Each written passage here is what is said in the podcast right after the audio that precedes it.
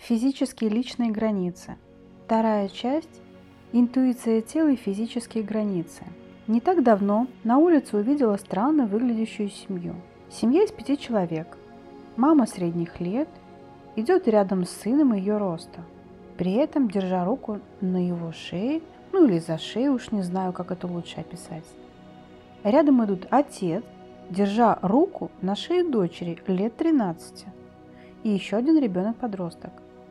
Со стороны действительно выглядело странно, потому что так держать своего ребенка не за руку, а за шею выглядит так, как будто родители того и гляди своих чад носом будут тыкать во что-то неприятное. Но они шли очень спокойной походкой на морской пляж, создавая ощущение, что это у них в семье так заведено. Как ты думаешь, нарушены ли физические границы детей –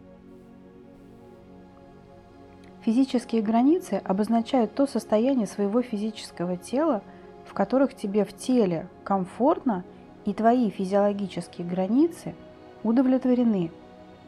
Ну, начнем с базового. Есть потребности тела физиологические в еде, воде, движении, чистоте, отдыхе.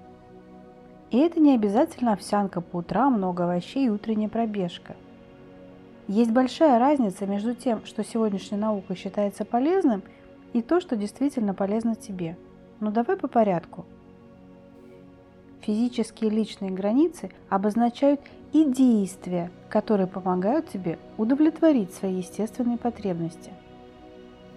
У тебя всегда есть право на еду, когда тебе голодно, на воду, когда есть жажда, на туалет, когда в этом есть потребность, на теплую одежду в холодную погоду, на отдых после работы, на сон в том количестве, которое тебе подходит, на физическую неприкосновенность.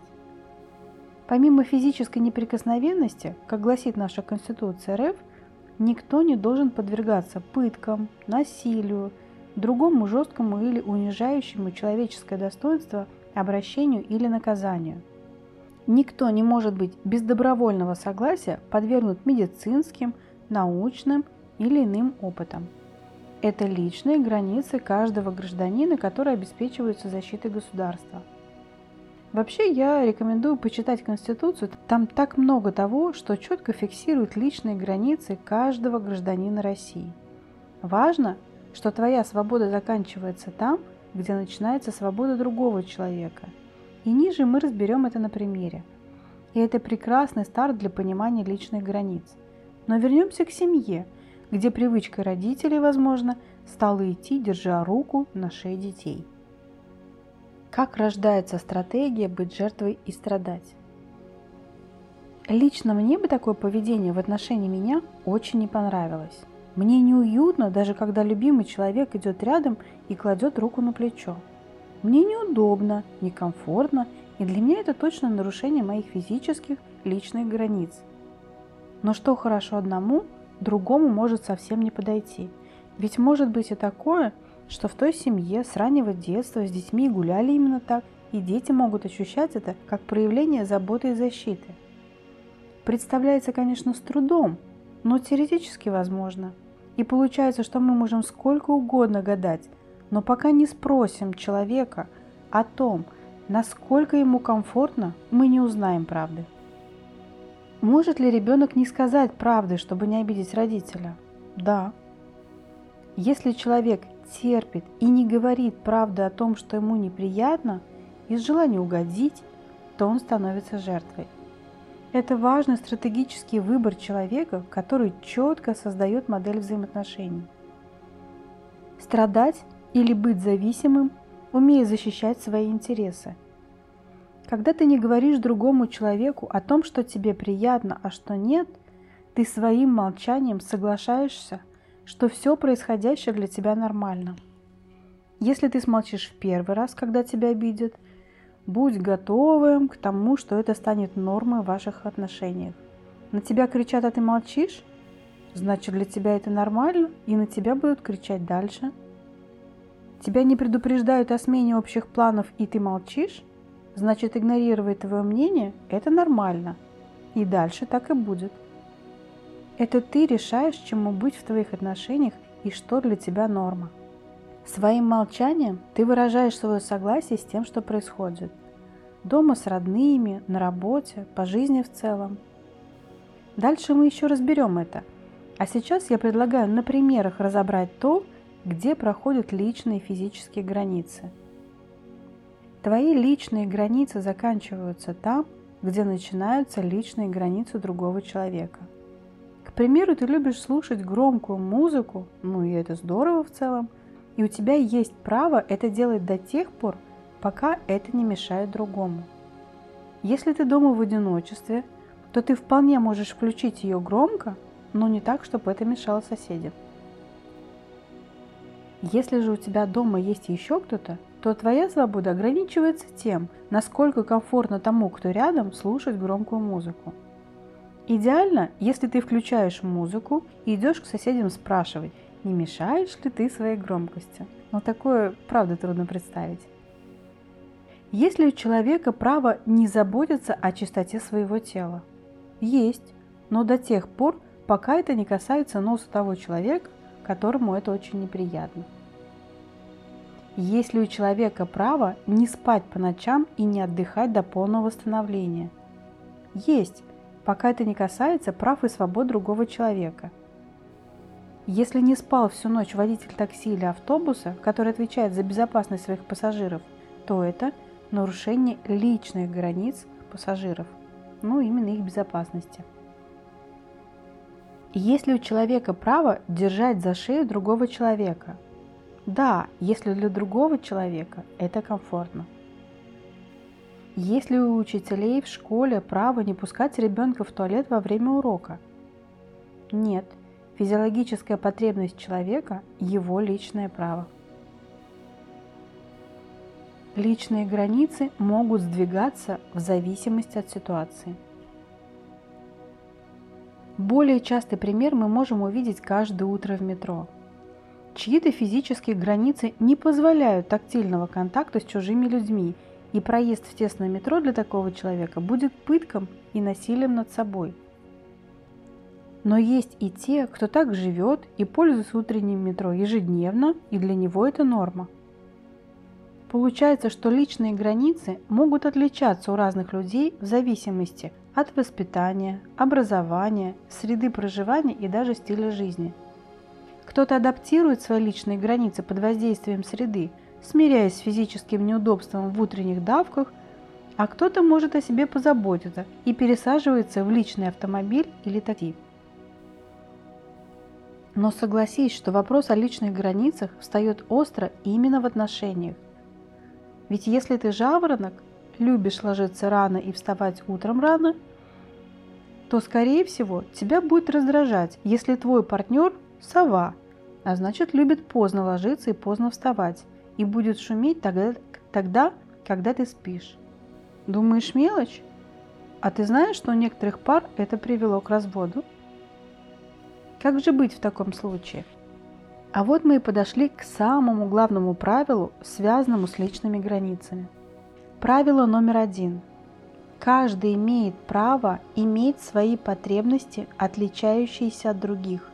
И это нормально. Если кто-то из твоих близких не такой, каким бы тебе хотелось видеть, это нормально. Как в случае с совой жаворонка. Это нормально, что у двух разных людей разный режим сна. Каждый имеет право – и это значит, что обвинять кого-то, что он долго спит или рано ложится, это нарушение его личных границ. Тогда лучшим решением для пары будет немножко каждому подвинуть личные границы ради другого. Договориться о том, что они могут сделать, чтобы обоим было комфортнее. Право на уникальные потребности. Затрону еще один пример, который ты тоже, я думаю, часто видишь. Физические навыки у всех людей разные. Кто-то умеет прекрасно двигаться и чудесно танцует, а для другого это недостижимая мечта. У кого-то прекрасная координация движений и пластика, а кто-то вечно спотыкается, ударяется обо все, что можно. И часто люди, не обладающие хорошо развитыми физическими навыками, подвергаются острой критике со стороны друзей и родителей – И это снова нарушение личных границ. И беда такой ситуации в том, что чем больше такой критики и осуждения, тем ниже самооценка того, кого критикуют. Вспомни, были ли у тебя случаи, когда и тебе доставалось? И если это происходило часто, ты в какой-то момент можешь привыкнуть к мысли о том, что ты такой или такая неумеха, и перестаешь верить в себя и становишься вечной жертвой. А чтобы выйти из этого состояния, тебе нужно снова вернуть веру в себя, понять, что с тобой все в порядке, что то, какой или какая ты, это твоя личная норма. И у тебя есть право отличаться от других и не соответствовать их ожиданиям. Именно для этого мы с тобой изучаем свои личные границы, чтобы ты мог или могла спокойно сказать «Да, я действительно не так совершенен или не так совершенно, как мне хотелось бы. Но для меня это нормально. Уверяю, такая спокойная и уверенная позиция сразит твоих критиков и хейтеров. И это и есть обозначение своих личных границ. Почему мы так плохо слышим свое тело? Если уметь слушать свое тело, то поддерживать в нем тонус и здоровье становится простым делом – очень хорошо свое тело слышат дети, четко определяя, что им хочется, а чего совсем нет. Правильные мамаши, конечно, лучше своих чад знают, что полезнее, и зачастую отбивает у детей способность чувствовать. Каждый раз, когда мама говорит ребенку, что она знает лучше, или действует с такими мыслями, ребенок теряет доверие к себе и своим ощущениям. И классно, когда родитель спрашивает ребенка, о том, что ему хочется, нравится, о том, что он чувствует, ощущает. Мои родители рассказывали, что брали меня с собой за грибами, и я по запаху могла определять, съедобный гриб или нет. Это могут многие дети, но мало кому доверяют такую проверку. Отбить это внутреннее чутье можно, приучив ребенка есть больше, чем физически нужно – или вынуждать есть то, что есть совсем не хочется.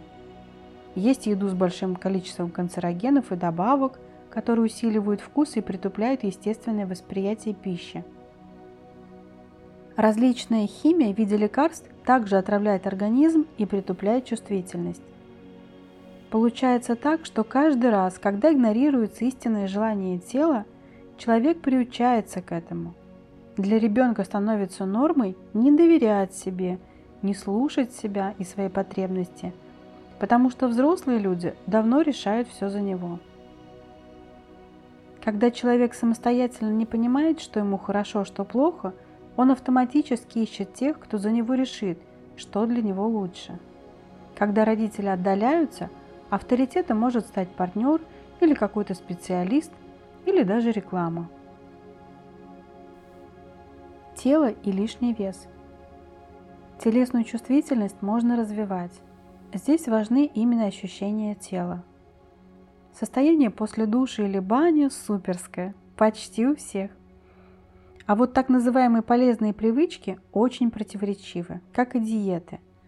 Да, безусловно, полезно время от времени делать себе облегченное питание или разгрузочные дни. Но их лучше определять индивидуально. И ориентиром пусть для себя будут собственные ощущения – ведь и лишний вес мы набираем, когда кормим не свое физическое тело, а свою душу, когда едой пытаемся закрыть потребности души. Ты быстро скинешь вес, если перед каждым приемом еды будешь отвечать на пару вопросов. Мое тело действительно хочет этой еды?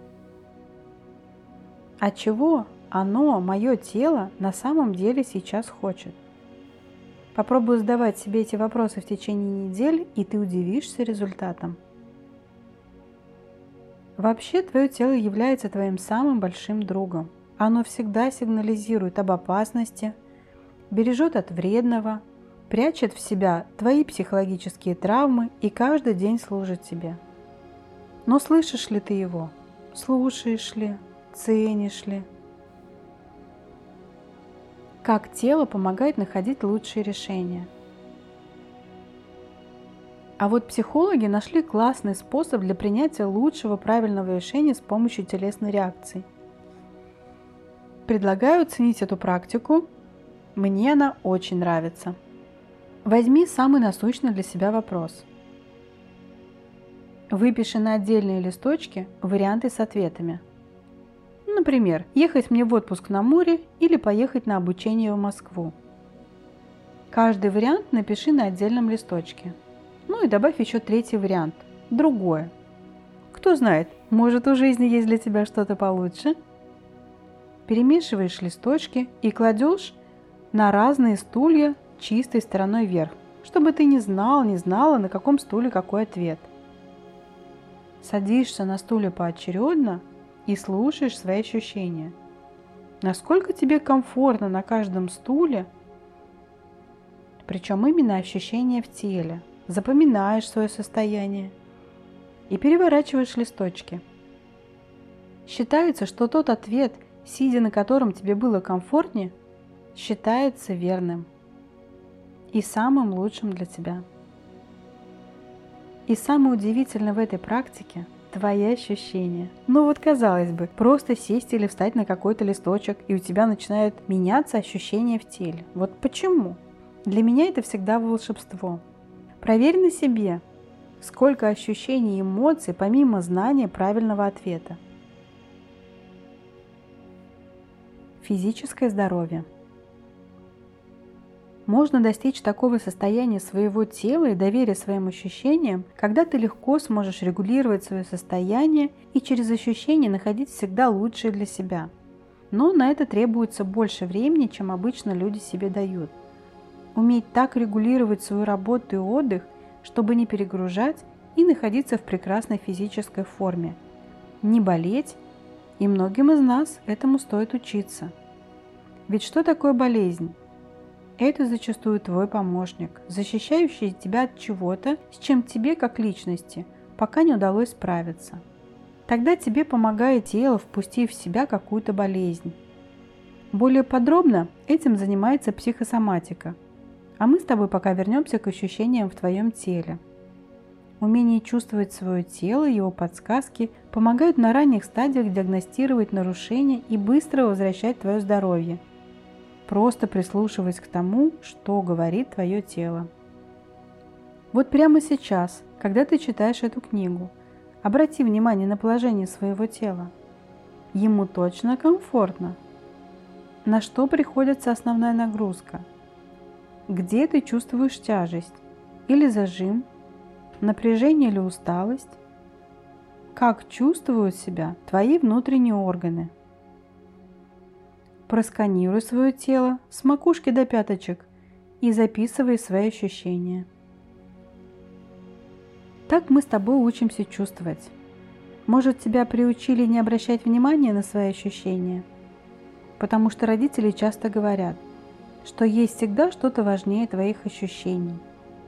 Теперь ты взрослый человек и уже можешь самостоятельно решать, опираться на себя и свои ощущения, или продолжать искать того, кто будет за тебя решать в жизни. Ведь теперь ты можешь стать родителем для себя и стать заботливее, и дать себе то, чего тебе в детстве не хватало. И это здорово. На этом я, пожалуй, завершу нашу часть про физические личные границы. И в следующий раз мы с тобой обсудим пространственные личные границы.